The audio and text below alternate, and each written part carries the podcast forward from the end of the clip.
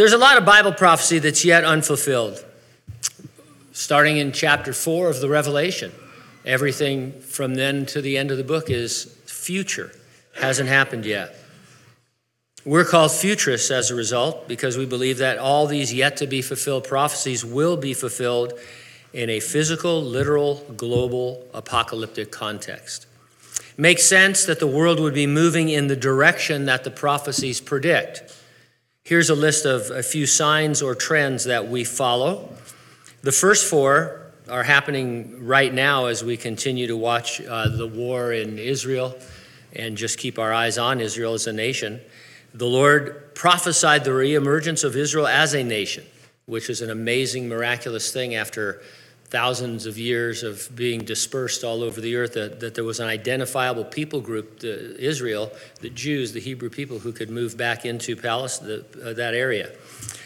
There's international conflict over Israel prophesied in the Bible. The alignment of hostile nations against Israel was prophesied in the Bible.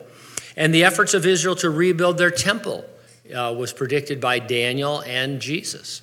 Uh, and actually, they're ready right now to, to construct their temple. They have all the implements. They even have the priests, and the priests are trained. And you say, well, it would take a long time to build a temple. The temple was only a tent in the wilderness that was like, you know, not as big as your house. And so they could construct a tent easily while they're building something more permanent. So they're ready. Of course, then there's a growing apostasy in the church. That's a sign of the end times. Also, the instantaneous global communication, the move towards global government, the move towards a global cashless society. These are all things that are happening they're kind of like on steroids now, almost, you know, and they're all coming together. But there's one we didn't used to talk about as much because it, it just didn't seem exciting or it was hard to quantify. But now we see it in, in a different light, and that is the exponential growth of human knowledge. Daniel talked about that in the last chapter of his book in verse 4. Uh, and, and, so, uh, what are we talking about? Are we experiencing this exponential leap in human knowledge? Well, uh, let me give you the answer in one word artificial intelligence. You understood that's two words, right? Whew. The big news this week, I, I, mean, as, as if, you know, you think, oh, who cares about this? But it was huge news that Sam Altman was fired. Did you see that news story? Sam Altman was fired from OpenAI and then rehired because of some corporate haggling going on. Now, Altman is a pioneer in the field of AI. He's 38 years old, he's a genius. As an aside, I, I found out something I didn't know about Al uh, Altman. Rather, he said in 2016 uh, that he was a prepper. I have guns, gold, potassium iodide, antibiotics, batteries, water, gas masks from the Israeli Defense Force, and a big patch of land in Big Sur I can fly to.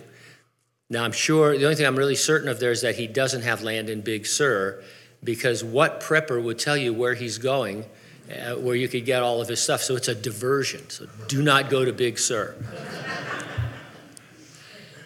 Uh, there was a compa- the internet drives me crazy. There was a companion article with this about the best bug out vehicle to own. I'm just going to stay home. The apocalypse hit, I'm home. But anyway, so he got fired, uh, and according to reports from within the company now, it says that they were working on an advanced system of AI so powerful that it caused safety concerns among the, uh, in the company. They were afraid to go any farther. It triggered such an alarm that they wrote to the board of directors before Altman's dismissal, warning it could threaten humanity as a whole.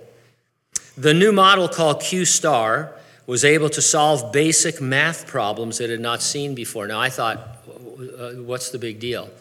But apparently, in the world of AI, solving basic math problems is a huge leap forward uh, in, in the knowledge base. It's something that once uh, uh, artificial intelligence can do that, they can do almost anything. And I didn't know that, and now they can. Uh, and the other problem is, they, in theory, now that they can do that, they can evade all human control, should they want to. I don't even know who they are, but artificial intelligence, these entities. In fact, one of the theories is that they did develop AGI and the whole thing is getting out of hand.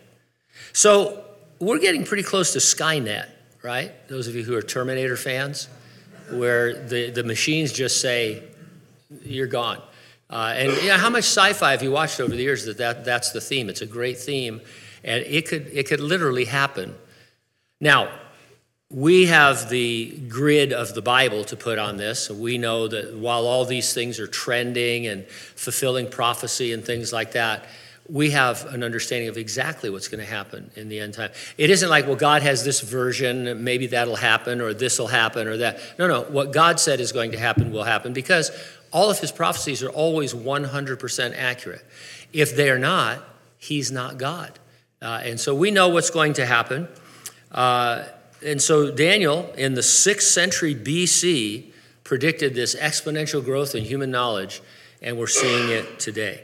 So, what is going to happen? Well, Jesus said he's going to keep us from the hour of trial, which is coming upon the whole world to test those who dwell on the earth. He's talking about the future great tribulation, a time like there's never been and never will be afterwards. If anybody ever tells you that we are in the tribulation or that it happened in the first century, it didn't, because it's a time like will never occur and never has occurred. It's awful. And when you read Revelation 4 through 18, you'll see that it's never happened.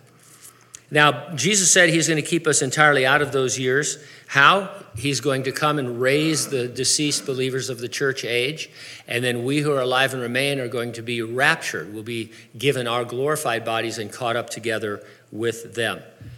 When's that going to happen? It's imminent. Could happen at any time, meaning nothing needs to happen before it happens. Doesn't mean it's going to happen today or tomorrow, but it means it could happen right now. Imminence is an exciting thing because it keeps our sense of urgency. We think, hey, the, not in a bad way, like, oh, you know, the Lord's going to catch me, you know, doing this right now, so I want to hide more. It's like, hey, the Lord could come at any time, so I want to, I want to be doing what the Lord wants me to be doing and living that kind of life. So, are you ready for the rapture? If not, you need to get ready and stay ready. Keep looking up because, ready or not, Jesus is coming.